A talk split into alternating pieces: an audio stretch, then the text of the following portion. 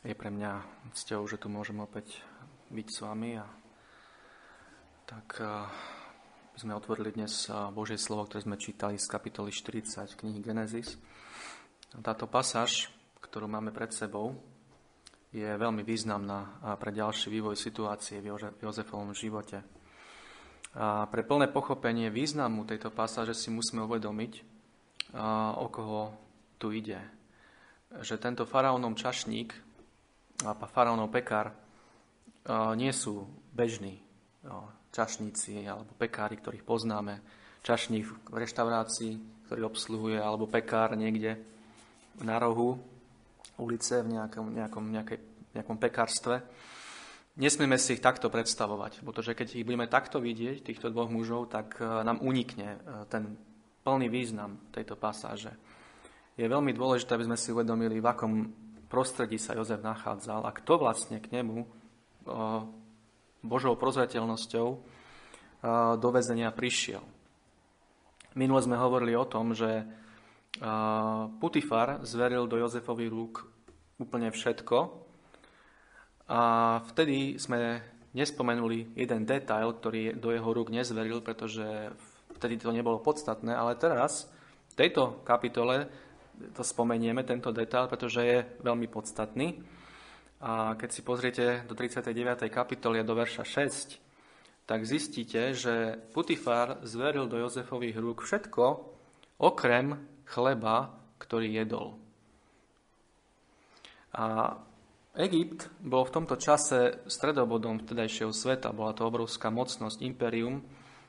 A Putifar, ako sme už hovorili, bol v hierarchii tohto impéria veľmi vysoko. Bol to náčelník kráľovej faraónovej stráže. Čiže bol to veľmi, veľmi vysoký kráľovský úradník, dvoran, ktorý bol veľmi vysoko postavený. A na pochopenie významu tejto kapitoly 40 musíme opäť my pochopiť, že títo dvaja muži, tento čašník, náčelník čašníkov a náčelník pekárov, boli presne v takomto postavení. Prečo? Pretože v tejto ríši, v tomto impériu, život tam, na tomto dvore faraónovom bol neustály boj o moc, plný neustálých intrík. A títo ľudia v tomto postavení si museli dávať veľký pozor na to, kto kedy zosnuje nejaké sprisahanie alebo prevrat.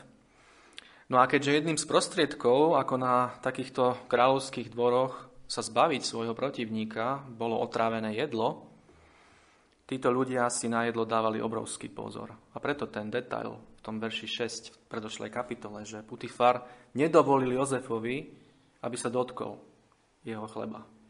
Jednoducho dôveroval mu vo všetkom okrem tohto. Jednoducho on sám nejakým spôsobom mal túto vec vyriešenú inak. No a e, práve takto musíme hľadiť na tohto náčelníka čašníkov a náčelníka pekárov eh, na faraónom, na faraónom dvore, ako na mužov, ktorí mali obrovskú zodpovednosť za prípravu a bezpečnosť nápojov a jedla pre faraóna. Boli to ľudia, inými slovami, ktorí, ktorí boli naozaj, ktorých postavenie bolo veľmi vysoké. Preto to slovo čašník a pekár, ono to v našich ušiach znie tak nízko. Aj keby nemalo samozrejme, žiadne povolanie nie je nízke, ani v Božích očiach ale e, toto neboli nízko postavení ľudia. Nebol to len nejaký, nejaký človek s podnosom, ktorý prišiel a odišiel, alebo e, pekár s nejakým jedlom a tak ďalej. Nie, títo ľudia boli ľudia, ktorí v podstate mohli byť priamým, priamým prostriedkom použitým na to, aby bol faraón usmrtený. Takže boli to, ako som už povedal niekoľkokrát, muži vo veľmi vysokom, ale aj veľmi rizikovom postavení. A tento text začína práve tým, že títo dvaja muži upadli do nemilosti u faraóna a je veľmi pravdepodobné, keď Biblia nám to špecificky nehovorí, že faraónov hnev práve úzko súvisel s výkonom ich práce. Možno sa mu urobilo nevoľno po nejakom nápoji alebo po nejakom jedle a to stačilo na to, aby títo muži skončili vo, vo vezení z dôvodu podozrenia zo sprisahania. A ako hľadíme na všetky udalosti, keď sme už v knihe Genesis, na udalosti v živote Abraháma, Izáka, Jakoba a teraz Jozefa, veľmi často sme hovorili o Božej prozreteľnosti. A vyvyšovali meno živého Boha vo všetkých týchto často veľmi smutných a ťažkých udalostiach. A teraz opäť e, to spomínam a dôvod je ten, že my keď hľadíme do písma, tak my vidíme už celý obraz. Vidíme, ako sa to celé odvíjalo, ako, kam to viedlo a ako Boh plnil svoje sľuby dané týmto mužom, ktorých sme spomínali, a svojmu ľudu. Problém je v tom, že títo muži boli priamo vo víre týchto udalostí a nemali túto výhodu, ktorú máme my. My na to hľadíme o tisíc ročia od toho, ako sa tieto udalosti diali a vidíme všetko. A môžeme to otvárať a môžeme sa z toho učiť a Boh aj chce, aby sme sa z toho učili. Ale títo ľudia, Abraham, Izák, Jakob a teraz Jozef, boli priamo v tom, priamo v týchto udalostiach a mali veľké zasľúbenia bez pochyby. Abraham, Abrahama navštívil Boh vo sne, ako viete, keď e, upadol do toho hlbokého spánku a potom videl tú pec, ktorá prešla pomedzi tie rozdelené obetné zvieratá. Izáka navštívil Boh podobne, Jakoba takisto, Jakob tiež mal sny. A teraz tu, tu je Jozef, ktorý rovnako bol takýmto spôsobom Bohom navštívený a budeme o tom hovoriť, pretože tieto sny sú veľmi dôležité tiež. Ale e, nemali ešte, títo muži nemali ani spísané Božie slovo vôbec a tak jediné, čo mohli, bolo chodiť vierou a stáť na týchto zasľúbeniach uprostred všetkého, čo sa v ich životoch dialo. A keď teraz hľadíme na Jozefa, ktorý e, je vo vezení, tak e, musíme to chápať, že oni jednoducho nemajú, nemali, nemajú, nemajú tú možnosť a nemali tú možnosť tohto pohľadu z hora, ktorý máme my. A museli teda chodiť vierou, museli veriť Bohu a jeho zasľúbeniam. A my sme v istom zmysle v podobnej situácii, pretože aj naše životy sa nejako odvíjajú a ani my nemáme možnosť na svoje životy pozrieť z perspektívy budúcnosti a vidieť ich ako celok. Nemáme tiež túto možnosť. A dejú sa nám veci, ktoré sú radostné, dejú sa nám veci, ktoré sú žalostné. A my tiež musíme v tom všetkom len veriť Božím zasľúbeniam, ktoré máme v písme a chodiť vierou v zjavenie nášho pána, ako máme v Biblii. Našou veľkou výhodou samozrejme oproti ním je, že toto zjavenie máme už kompletné a zapísané v písme, a preto dbajme na to, ako čítame a počúvame Božie slovo, preto, uh, ako povedal pán Ježiš, pretože máme oveľa viacej svetlá ako títo ľudia. A ako viete, komu bolo viac zverené, z toho ruky bude aj viac pýtané. A keď hovoríme teda o Božej prozreteľnosti v súvislosti s touto pasážou, ktorá je pred nami, tak uh, vidíme, že sa tu dejú veci, ktoré idú ako keby proti eh, Božím zasľúbeniam. A to je niečo, čo sme videli znovu a znovu a znovu v knihe Genesis. A eh, Puritáni zvykli Božiu pozreteľnosť prirovnávať k ozubeným kolieskam v, vo vnútri hodín. V tých časoch bolo možné otvoriť vreckové hodiny, to vtedy sa nosili hodiny vo vrecku, sa dali otvoriť a mohli ste krásne vidieť celý ten mechanizmus týchto hodiniek. A to, čo ste videli, boli ozubené kolieska, ktoré sa protichodným smerom točili, protichodným smerom sa točili, na to, aby sa ručičky ukazujúce čas točili správne a správnou rýchlosťou. A toto je veľmi, veľmi dobrá ilustrácia Božej prozreteľnosti. Pretože keď hľadíme na Jozefov život, vidíme toto, ako keby protichodný pohyb týchto koliesok. Raz je hore, raz je dole. V ranej mladosti ho vidíme ako privilegovaného syna, milovaného syna, skoro až takého, povieme, rozmaznaného alebo rozmaznávaného syna, ktorý bol prvý medzi bratmi, no potom zrazu ho vidíme ako vec na trhu s otrokmi v Egypte. Potom je veľmi povýšený v dome Putifara, no zrazu opäť je falošne obvinený a končí vo väzení. Hore, dole, hore, dole. A tu ho nachádzame v tejto kapitole a zase ako keby už e, stúpa nahor. Vieme, že na konci kapitoly 39 sme čítali, že našiel milosť v očiach e, toho e, náčelníka toho väzenia, toho hlavného žalárnika, ktorý mu zveril vo väzení všetko. A Jozef teda bol ten, ktorý určoval to, čo sa v tomto väzení bude diať. Čiže opäť ho vidíme vo vysokom postavení, a že vidím, vidíme ho opäť, že má dôveru, ale je vo väzení stále. A veci sa ako keby zasekli. Je stále vo väzení a stále je v situácii, ktorá nie je dobrá. A to, čo vidíme v týchto kapitolách ako jednu z dôležitých vecí, a už som to spomínal, sú sny. Jozef mal dva sny, ako viete. Tu stretá dvoch mužov s dvomi snami a ako vieme, e, faraónovi sa budú o nejaký čas snívať tiež dva sny. A Jozef nepochyboval o tom, že jeho sny sú od Boha že znamenajú, že jedného dňa bude Bohom použitý veľmi významným spôsobom, ktorý výrazne presiahne hranice jeho rodiny. Ako viete, tie sny boli, že E, snopy jeho bratov sa kláňali jeho snopu a potom dokonca sa mu snívalo, že e, slnko, mesiac a 11 hviezd sa mu kláňalo.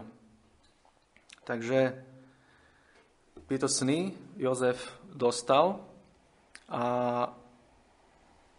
no kedykoľvek sa zdalo, že jeho život sa začína uberať týmto smerom, jeho nádeje boli rozbité. A teraz ho nachádzame na mieste, kde on sám je a opisuje toto miesto ako jama. Čítame v tejto kapitole, že som v tejto jame, hovorí tomu čašníkovi. A preto ho aj nachádzame v tejto kapitole, ako potiarcho všetkých týchto vecí prosí tohto náčelníka čašníkov, aby sa za neho prihovoril u faraóna, keď bude opäť vyvýšený, no na konci tejto kapitoly vidíme, že jeho nádeje a očakávania sú opäť rozbité. A predsa, ako som povedal, my, keďže nie sme priamými účastníkmi týchto udalostí a vidíme ich z pozície kompletného písma, vidíme, že je to Boh, ktorý neustále koná a ktorý nezadržateľne naplňa svoje odveké plány. Priniesť skrze Jozefa obrovské požehnanie pre celý Egypt a jeho široké okolie a skrze väčšie Jozefa, pána Ježiša Krista, pre celý svet, pretože ako sme už niekoľkokrát spomínali, Jozef je prorockým predobrazom pána Ježiša Krista. No pri tomto všetkom, o čom sme hovorili, musíme mať na pamäti, a toto je práve to, čo by sme sa dnes mali predovšetkým naučiť, je, že Boh prozreteľne neriadi len udalosti a okolnosti. A spolu všetko pôsobí na dobre tým, ktorí ho milujú, ale tiež koná vo svojich deťoch a pripravuje ich na tieto okolnosti a udalosti. Aby keď príde daná hodina, aby tu bol daný zbudovaný muž alebo daná zbudovaná žena. Toto je veľmi, veľmi dôležité. A toto je kľúč, alebo kľúčová vec v tejto, v tejto kapitole, ktorú by sme sa naozaj mali, na ktorú by sme sa mali sústrediť a ktorú by sme si mali zapamätať a ktorú by sme sa mali dnes naučiť. Ak by sme si čokoľvek mali od dnes odniesť, tak nie je to toto že Boh, ešte raz, e, prozreteľne neriadi len udalosti a okolnosti životov tých e, všetkých, ale nepôsobí spolu na dobré tým, ktorí ho milujú, teda svojim deťom, ale zároveň koná vo svojich deťoch tak, aby ich pripravil na tieto okolnosti a udalosti. Aby keď tieto okolnosti a udalosti prídu, aby jeho deti boli pripravené, aby boli zbudované tak, že sa postavia a budú konať to, čo presne Boh určil pre nich a pre nás. Takže preto vidíme, že tieto kolieska musia pracovať takto. Jedno tak a druhé tak. Boh koná nad našimi životmi a pripravuje veci pre našu budúcu plodnosť a užitočnosť v Jeho kráľovstve. No ak by nás na to nepripravil, keď tento čas príde, miesto nesenia ovocia budeme bez ovocia a nič z nás nebude. A tak sa poďme pozrieť na to, čo Boh robí v tejto kapitole v Jozefovom živote. Priamo v jeho živote. ako sme hovorili, že ako koná v Jozefovi samotnom. A poprvé vidíme v tejto kapitole, v tejto pasáži, že buduje jeho charakter. Boh buduje Jozefov charakter. Keď sme Jozefa stretli pár kapitol dozadu, mal 17 rokov a videli sme mladého, bez pochyby veľmi obdarovaného muža, ktorý mal neobyčajné zručnosti a ktorý mal už tedy veľmi priťažlivú osobnosť. A videli sme to aj na začiatku a konci predošlej kapitoly 39 v Putifarovom dome a potom vo vezení, ako tieto Jozefové prirodzené dary vždy prevládli. Jozef má tendenciu stúpať nahor bez ohľadu na kontext, v ktorom sa nachádza, v ktorom sa ocitne. Boh sa však nezaujíma len o Jozefove a ani len, len o naše dary. V skutočnosti tá najdôležitejšia vec pre Jozefovo najväčšie povýšenie, o ktorom ešte len budeme hovoriť, ak pán dá, nebudú jeho dary, ale jeho charakter. A tieto dve veci, bratia a sestry, nie sú to isté. Mať talent a dary nie je to isté, ako mať charakter. A keď sa s Jozefom stretol len prvý raz, vidíme obdarovaného mladíka, ktorému však e, ako keby chýba citlivosť e, pre druhých. Je plný svojich snov. Budeme ešte o tom hovoriť, ale viete, ako, to, ako, ako Jozef oznamoval svoje sny, svojej rodine, bez ohľadu na to, že už vedel, že jeho bratia jednoducho nemajú k nemu veľmi dobrý vzťah.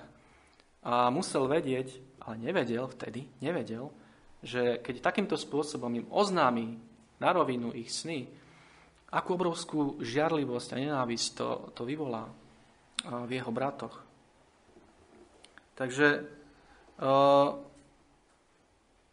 z tohto mladíka ale chce Boh urobiť, ako budeme, ak pán dá, čítať ďalej, tak povediac premiéra jedného z najväčších impérií, prvého muža po samotnom faraónovi, ktorý bude na svojich pleciach niesť obrovské vypetie 14 rokov služby, z ktorých polovica bude v hojnosti, vyžadujúce veľké sebaovládanie, a druhá polovica bude v hladomore, vyžadujúcom múdre vedenie, veľmi múdre vedenie a správu.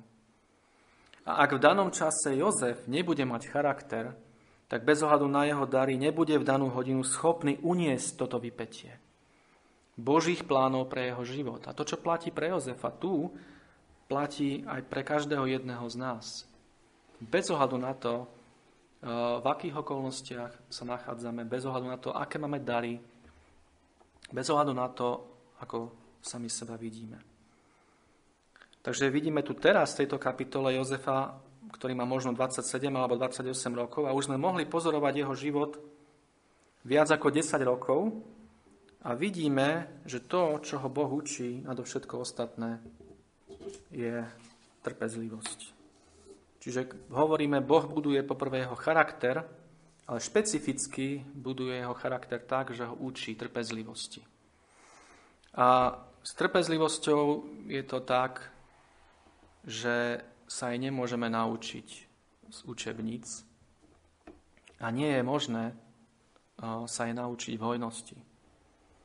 Dá sa jej naučiť jedine skrze nedostatok, súženie a sklamanie. Sú veci, ktoré sa nie je možno naučiť inak ako cez trpkú skúsenosť. Napriek tomu, ako vysoko my sami o sebe zmyšľame a možno sa vo svojich snoch vidíme. A toto platí opäť o každom jednom z nás. Ja keď tu stojím pred vami, platí to rovnako o mne. Každý jeden z nás bojujeme s tým, že prirodzene nezmyšľame o sebe nízko. Nie, práve naopak, vysoko. A prirodzene, keď sa zasnívame, tak sa vidíme úplne niekde inde, ako sme, a väčšinou vyššie. Alebo vidíme veci, ktoré, ktorých zlyhávame, ako nezlyhávame. Že sme silní, že sme odvážni a tak ďalej. Takže a, a Boh nás musí naučiť trpezlivosti a musí zbudovať náš charakter. A ide úplne proti proti a musí ísť úplne proti tomuto, čo je pre nás prirodzené, pretože inak to nejde. Inak by sme sa nikdy nenaučili týmto veciam, pretože my vo svojej prirodzenosti, ktorú ešte stále nesieme, nejdeme k týmto veciam sami od seba. Musíme sa ich naučiť. A ten, ten spôsob, ktorý Boh používa, je práve sklamanie, nedostatok, súženie. A takto Boh učí aj Jozefa trpezlivosti, cez sklamania. Sklamanie je skvelý učiteľ a je to dar od Boha. Aj keď to znie veľmi zvláštne, ale je to tak. A je to práve jedno z tých koliesok, ktoré ide proti smeru našich prirodzených túžob. No Boh si ho používa na naše dobré, na budovanie nášho charakteru a na naše požehnanie. A takto nás Boh učí trpezlivosti, aby keď príde hodina 14-ročnej služby vyžadujúcej trpezlivosť, nesenia je obrovského vypetia, aby tu bol muž plný tejto šlachetnej trpezlivosti, ktorému budú môcť ľudia dôverovať v hojnosti aj v nedostatku, ako to bolo v Jozefovom prípade. A vy veľmi dobre viete, ak čo len trošku sledujete eh, to, čo sa deje v tomto svete, že po takýchto ľuďoch je obrovský dopyt vo svete. A je, je po nich obrovský dopyt aj, aj v cirkvi. Po ľuďoch, ktorí sú pripravení, ktorí sú zbudovaní, ktorí majú charakter. Stačí si otvoriť e, noviny, stačí si prečítať, čo sa deje a, a čítať o tom, čo sa na Slovensku deje. A vidíte, že jednoducho Máme tu ľudí, ktorí sú v obrovských pozíciách a ktorí jednoducho sú tu obrovské podozrenia z rôznych prešlapov, korupcie a tak ďalej. A sa tu dejú veci, ktoré, ktoré sa úplne vymýkajú takémuto niečomu. A, a, a jednoducho je to, je to preto, lebo mnohí z týchto ľudí jednoducho neboli nikdy pripravení na to, aby mohli uniesť váhu tohto úradu. Ale to neplatí len o ľuďoch e, v politike, to platí o ľuďoch kdekoľvek a platí to aj o nás, ako som už spomínal. Pretože Boh nehľadí na to, že kde sme, v akom postavení, ale hľadí na naše srdce a na našu vernosť. Práve tam, kde nás On postavil. A práve v tom, čo nám On zveril. A Takýmto spôsobom, teda, ako sme povedali, Boh buduje Jozefov charakter a trpezlivosť. A keď to porovnáme, v tejto, v tejto kapitole je to vidieť, napríklad keď si všimnete jeho reakciu na týchto dvoch mužov, na tohto čašníka a pekára. Keď mu povedia, že sa im snívali sny, ak by Boh nezbudoval Jozefov charakter, tak Jozef by bez pochyby povedal niečo takéto. Sny, nič mi o snoch nehovorte. Ja som na tomto mieste kvôli mno, mojim snom. Ja som v tejto jame kvôli snom. Ale Jozef hovorí niečo úplne iné. Hovorí, či nenáležia výklady Bohu. A je to úžasná zmena, pretože, ako sme hovorili, keď bol mladý, tak sa správal, ako keby výklady snov náležali jemu. Jednoducho boli tu dva sny, ktoré, ktorých význam e, nebolo až také ťažké tak e, pochopiť, pretože jeho, jeho bratia, ako viete, veľmi dobre pochopili hneď, či nám budeš ty vládnuť, či ty budeš vládnuť nad nami, či sa my budeme kláňať tebe. A Jozef nepovedal nič, len povedal, čo sa mu snívalo. A keď videl túto reakciu, napriek tejto reakcii, keď sa mu sníval ten druhý sen, ktorý bol, povedzme, ešte pohoršujúci, pohoršu, pohoršujúcejší pardon, pre týchto ľudí, pre jeho bratov, keď dokonca jeho vlastný otec ho už napomenul, tak Jozef proste prišiel a snívalo sa mi toto, dobré ráno, snívalo sa mi tento sen. Bum. Ale tu už sa správa inak. A hovorí, či nenáležia výklady Bohu. Jozef je pokorný a hovorí, nech Boh vyloží tieto vaše sny svojim zvrchovaným spôsobom. A tým nehovorí len o snoch týchto dvoch mužov, ale aj o svojich vlastných. Pretože ako viete, už ubehlo viac ako 10 rokov a naplnenie týchto snov, čo sa Jozefa týka, bolo nedohľadne. My vieme, že to už malo trvať len 2 roky, ale on to nevedel. Mohol, mohol byť presvedčený o tom, že jednoducho bude v tomto väzení, mohol si zúfať a tak ďalej, ale takýmto spôsobom Boh budoval Jozefov charakter. A vidíme tú zmenu. A druhá vec, ktorú tu vidíme, je, že Boh Jozefa vystrojuje pre službu. Teda buduje jeho charakter a špecificky trpezlivosť a po druhé ho vystrojuje pre službu. Ako sme už povedali, Jozef na začiatku komunikoval so svojou rodinou veľmi zvláštnym spôsobom. Povedal im o svojich snoch, o klaňajúcich sa snopoch, o tom, že on je ten, okolo ktorého sa točí slnko, mesiac a 11 hviezd.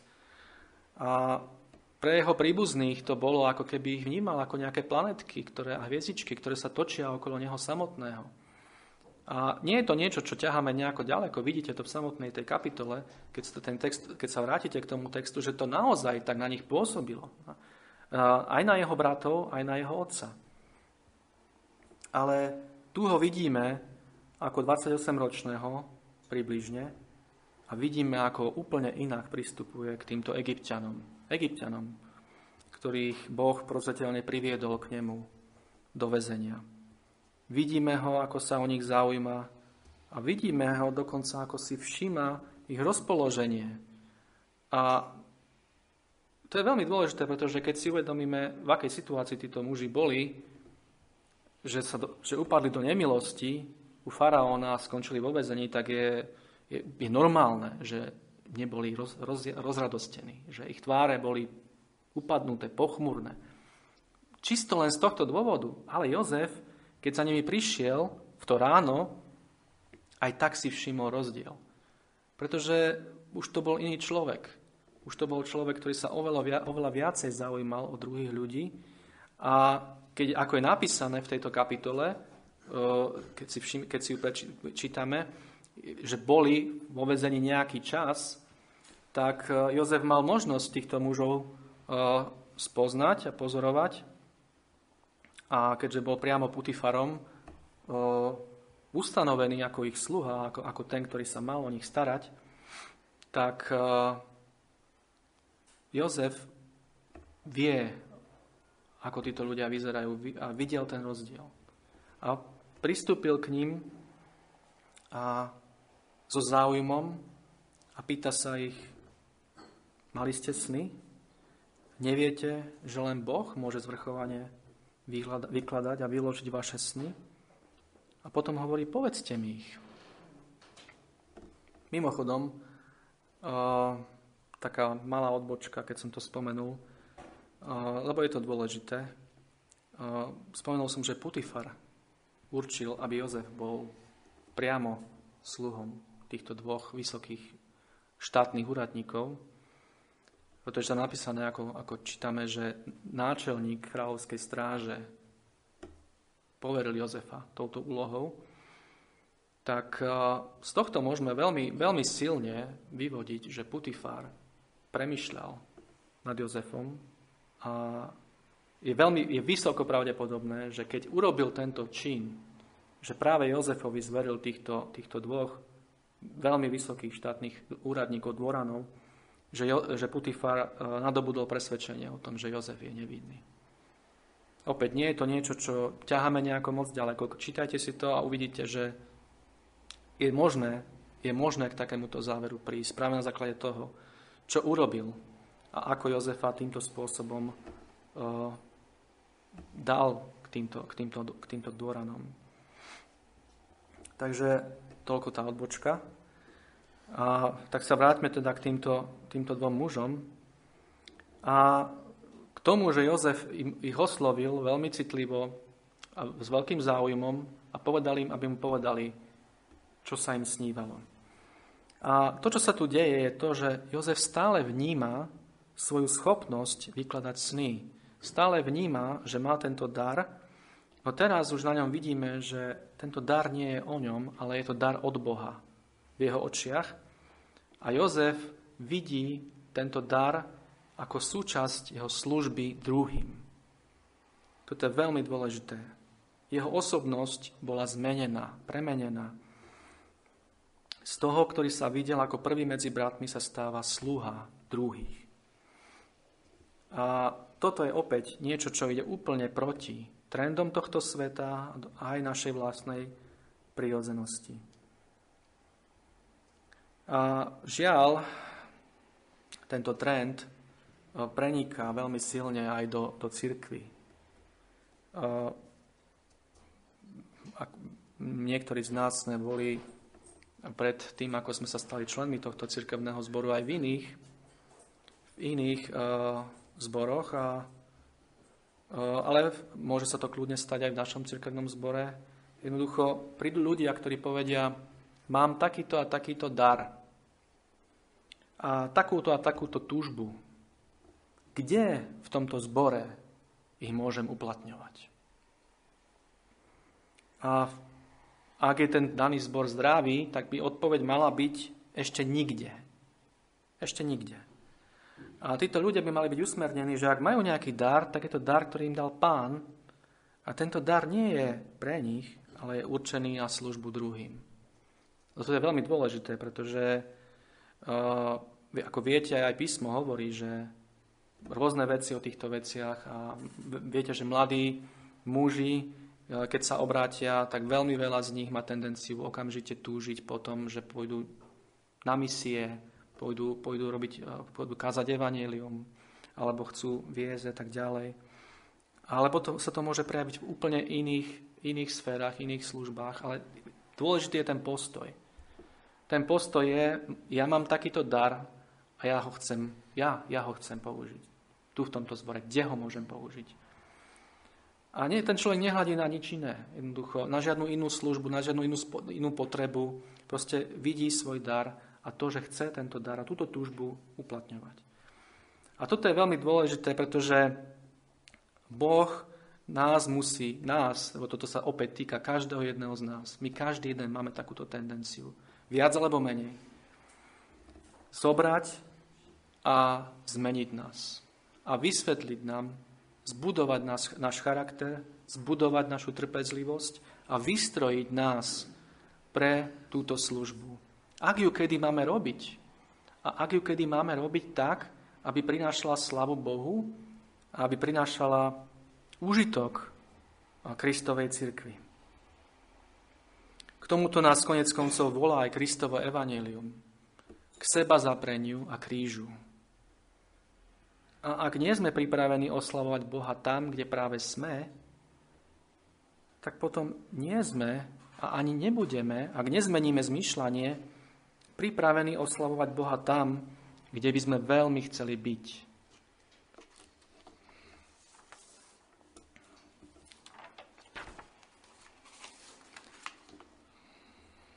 A po tretie, čo Boh robí v Jozefovi, v tejto kapitole, je, že buduje a, alebo takto. Tí prvé dva body sa spájajú v tomto treťom a, to je, a tento tretí bod je, že to budovanie charakteru a trpezlivosti a vystrojenie do služby je Božia investícia do Jozefovej budúcnosti. So všetkým, so všetkým, čo si Boh na to použil. Ako s dobrým, tak aj povedzme so zlým v našich očiach. Ako s tým pozitívnym, ako aj, s tým ťažkým. Ako aj s povzbudeniami, aj so sklamaniami a, a súžením. To všetko, to všetko je Božia investícia do Jozefovej budúcnosti. Nič nebolo stratou, inými slovami. Boh investoval do Jozefovho života, aby bol presne takým mužom, presne v takom čase, aby slúžil na Božiu slávu. A, a keď vieme, my teda vieme, Jozef to nevie, my vieme, že v jeho prípade sú pred ním ešte minimálne dva roky čakania, podľa toho, kde sa zhruba nachádzame. Ak má 28, tak dva roky. tak Boh mu tu dáva povzbudenie v tejto kapitole, ktorého cez toto prenesie. Pretože vykladanie snov bude kľúčom, my vieme, bude kľúčom pre jeho budúcu užitočnosť. A Jozef vidíme, že je týmto Bohom menený a už ho nezaujímajú jeho vlastné schopnosti, ale Božia schopnosť. A vidíme to práve v tejto kapitole. Hovorí, pane, toto nie je o mne a o mojich daroch, ale o tebe a tvojej sláve. Pomôž mi a daj mi milosť byť užitočným pre teba. A to, čo Boh dáva Jozefovi na tomto mieste, to povzbudenie, je to, že výklad Jozefov výklad snov týchto, týchto dvoch mužov sa naplní do troch dní. Presne tak, ako Jozef vyloží sny týchto dvoch mužov, presne tak sa aj stane. Ono to je možno niečo, čo si, keď to čítam, lebo toto je veľmi známa kapitola, veľmi známa pasáž, tak nám to unikne, ale toto je práve to, čo Boh robí pre Jozefa, aby ho preniesol cez tie ďalšie dva roky. Že mu dá to, aby ten výklad, ktorý on dá týmto dvom mužom, keďže už sa spolahol plne na zvrchovanú Božiu milosť a moc a múdrosť v tomto výklade, do troch dní sa stane presne tak, ako Jozef povedal. Áno, náčelník čašníkov na Jozefa zabudne, ako čítame na konci tejto kapitoly, ale práve táto skutočnosť naplnenia jeho výkladu bude pre Jozefa povzbudením trpezlivo očakávať na pána ďalej. Aj vo veci naplnenia jeho vlastných snov, lebo o to tu práve ide celý čas. Jozef má svoje sny. Dostal ich pred viac ako desiatimi rokmi, ale stále nevidí ich naplnenie. A tu zrazu vidí naplnenie jeho výkladu snov iných dvoch mužov do troch dní. A preto je to veľké povzbudenie od Boha pre Jozefa. Pretože Jozef nie je v ľahkej situácii. Je stále v jame. Ako sme hovorili, nie je to taká zlá jama, ako iné v Egypte, ale predsa je to, je to proste kopka, je to jama, je to otrasné, hrozné väzenie, v ktorom by nikto z nás nechcel stráviť ani jediný, jedinú hodinu. A Jozef tam je a bude tam ešte dva roky. A v takýchto situácii je totiž naozaj veľmi ľahké klesnúť do zúfalstva. A Satan robí všetko preto, aby kresťania boli úplne mimo od zúfalstva v takýchto situáciách. A preto aj nám Boh dáva takéto povzbudenia. Že sny sa plnia a že Jozefové sny sa v Božom zvrchovanom načasovaní naplnia. Tiež. A na záver by som to chcel nejakým spôsobom zhrnúť, tieto tri body a to, čo sme všetko hovorili. A to, čo tu vidíme v tejto kapitole, je to, to čo sme videli aj v predošlých. Opäť sa tu znova a znova opakuje ten vzorec, alebo ten spôsob pána Ježiša Krista. Pôjdeš nadol, aby si bol povýšený. Znova a znova. Znova a znova. A prečo je to tak? myslím, že už poznáme odpoveď, pretože sme, už, už sme už spomínali, pretože to je jediný spôsob, ktorým Boh spôsobuje, že jeho deti nie sú mnoho ovocia. Hovorili sme a minule, a brat Lubo kázal, hovoril o viniči, kmeni a ratolestiach. Čo robí vinár? Čo je tam napísané o vinárovi, o Bohu Otcovi, že čo robí s tými ratolestiami, ktoré nesú ovocie? čistí ich. Čistí ich, aby niesli viac ovocia. Keď, keď si budete čítať komentáre k tomuto podobenstvu, tak všade bude napísané, že to čistenie nie je, nie je, nie je tým myslené nič také, čo by nás nebolelo. Je to proste bolestivé čistenie. Je to orezávanie a tak ďalej. Takže takýmto spôsobom Boh koná aby jeho deti niesli stále viac a viac a viac ovocia. A práve cez tieto protichodne sa točiace kolieska svojej prozreteľnosti naplňa Boh svoje plány tak, aby z každého z nás učnil muža alebo ženu, ktorí sú užitoční v jeho službe. V jeho službe. Jan Calvin vo svojom komentári ku knihe Žalmov to opísal následujúcim spôsobom. Ja to prečítam ten citát celý, lebo je naozaj veľmi dobrý. Aj keď je to trošku ťažší text, tak budem čítať pomaly. Boh nás učí trpieť pre Neho, aby sme sa zriekli vedenia podľa našich emócií a náklonností a poddali sa plne Bohu, nechali Jeho, aby nám vládol aby nakladal s našimi životmi podľa svojej vôle. A tak, aby sa súženia, ktoré sú pre našu prirodzenosť najtrpkejšie a najťažšie, nám stali sladkými. Práve preto, lebo prichádzajú od Neho.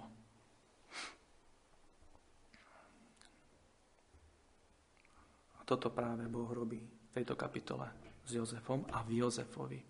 Pripravuje ho na ďalšie povýšenie a ďalšiu službu. A vidíme tu taký zaujímavý na záver úplne biblický jazyk, keď sa Jozef pokúša v tejto situácii dostať z väzenia skrze prostredníctvo toho čašníka. A hovorí mu, pamätaj na mňa, keď ti bude dobré. No vieme, že tento čašník na neho na dva roky úplne zabudne. Ale to pamätaj na mňa, keď ti bude dobré, uh, nám môže uh, znieť niečím iným a pripomínať nám niečo iné, inú pasáž. Pretože aj keď tuto nebol prostredník, ktorý by na Jozefa pamätal, my, ktorí poznáme koniec celého tohto sledu udalostí, vieme, že je tu prostredník, ktorý dokonca uprostred svojho vlastného utrpenia keď sa k nemu obrátil Lotor, umierajúci na kríži, a povedal mu, páne, pamätaj na mňa, rozpomeň sa na mňa, keď budeš vo svojom kráľovstve, tak tento prostredník tohto muža uistil, že nebude nikdy zabudnutý a ešte v ten deň bude s ním v raji. A práve pre tohto prostredníka Pána Ježiša Krista má život každého kresťana zmysel aj uprostred najväčších skúšok a súžení. Má zmysel. Keď bol Samuel Rutherford vo vyhnanstve na severovýchode Škótska v meste Aberdeen, povedal, zistil som, že určité milosti rastú najlepšie v zime. A toto je, toto je, bratia a sestry, náš Boh. Tento Kristov vzorec alebo spôsob použil u Jozefa, potom ho použil u samotného pána Ježiša a používa ho u každého jedného svojho dieťaťa. A tak obíme všetci pána Ježiša Krista, pretože jemu jedinému môžeme dôverovať, že na nás nikdy nezabudne. Amen. Poďme sa spolu modliť.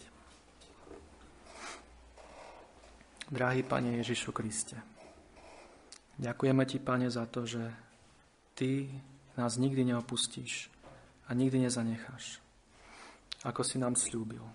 Ďakujeme Ti, Pane, za to, že hoci putujeme po tejto zemi od úzkej brány, do ktorej si nám dal milosť vojsť, po úzkej ceste, na ktorú si nás, Pane, Ty sám po svojej veľkej milosti vyslal – Ďakujeme Ti, Pane, za to, že Ty na nás nezabúdaš, že Ty u nás vieš, že vieš úplne o všetkom, čo sa deje s nami na tejto ceste. A dokonca, keď z tejto cesty zídeme a zblúdime, tak nás láskavo a milostivo navraciaš. A, Pane, ďakujeme Ti za to, že nás privedieš až do samotného konca. Že nás prevedieš aj cez tú najväčšiu skúšku nášho života, ktorou pre každého jedného z nás bude naša smrť. A že ti môžeme dôverovať, Pane, úplne. Že sa môžeme na teba úplne spolahnuť. A tak ťa, Pane, veľmi prosíme, aby sme to robili. Každý deň, každú hodinu, každú minútu našich životov. Aby sme boli s Tebou. A aby si Ty, Pane, bol s nami. Amen.